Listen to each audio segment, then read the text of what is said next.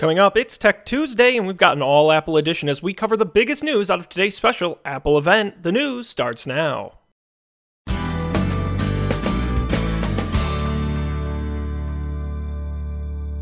Greetings, everyone. Today is Tuesday, September 12th, 2017. I'm Sean Jennings, and you're listening to the Coffee and Beer Radio Network. It's Tech Tuesday, the day of the week we talk about the biggest stories in tech, and today there's only one big story in tech that's Apple's big announcement and all the new products that they have rolled out. We're going to jump right in. Start with the Apple Watch.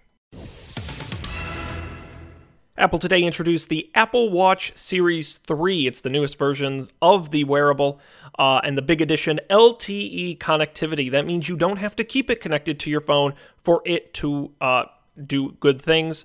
Uh, instead, it will work directly with your wireless carrier. Now, Apple says it will work with the same phone number your iPhone has, and that things like calls, iMessages, and music streaming will integrate seamlessly. When someone calls you, it'll ring on your Apple Watch, same as your phone.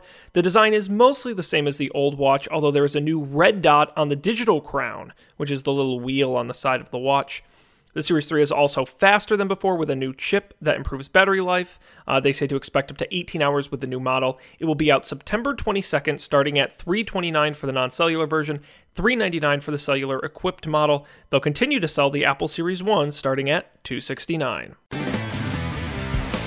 Also announced today a new Apple TV, this one in 4K, called the Apple TV 4K. This version supports major versions of 4K, HDR10 and Dolby Vision for the best possible video.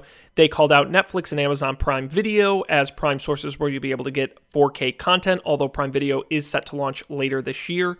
They also announced the iTunes Store will begin selling movies and TV shows in 4K and HDR for the same price as HD content, which is quite a big deal, and with no charge to upgrade titles you already own. Now, the Apple TV 4K will cost $179 uh, when it ships on September 22nd. Now let's go ahead and jump to the phones, and we're going to start where they started with the iPhone 8 and the iPhone 8 Plus. Now this is primarily a feature update similar to their S variants, uh, not a major redesign, but certainly a lot of new features, including a glass back, which helps facilitate wireless charging. Apple will be using the widely used Qi charging standard, which means it's compatible with most wireless chargers out on the market today. They also improved on the display, bringing True Tone technology uh, to the screen. We also got the A11 Bionic chip, a six core chip with two performance cores that is faster than the old one. There's also a new 12 megapixel sensor on the iPhone 8 that is larger, faster, and has optical image stabilization. And the iPhone 8 Plus got new sensors and new apertures as well on their dual cameras. The phone will come in the same three colors space gray, silver, and gold. The 8 model with the smaller screen will start at 699 and the 8 Plus will start at 799 and both will come in 64 and 256 gigabyte variants. The two phones will be available for pre-order starting September 15th with the release date a week later on September 22nd. And finally, the big flagship moment of the event the iPhone 10. Yes, I know it says iPhone X. They want you to call it the iPhone 10, their new flagship phone. The biggest thing you're going to notice first off, the edge to edge display. Uh, it's got the highest pixel density, 458 ppi ever on an iPhone. They call it Super Retina. It is 5.8 inches diagonally and is the first OLED display ever to be put in an iPhone.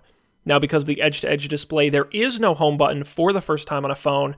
You'll instead use uh, gestures on the screen, like swiping up from the bottom instead of pushing it.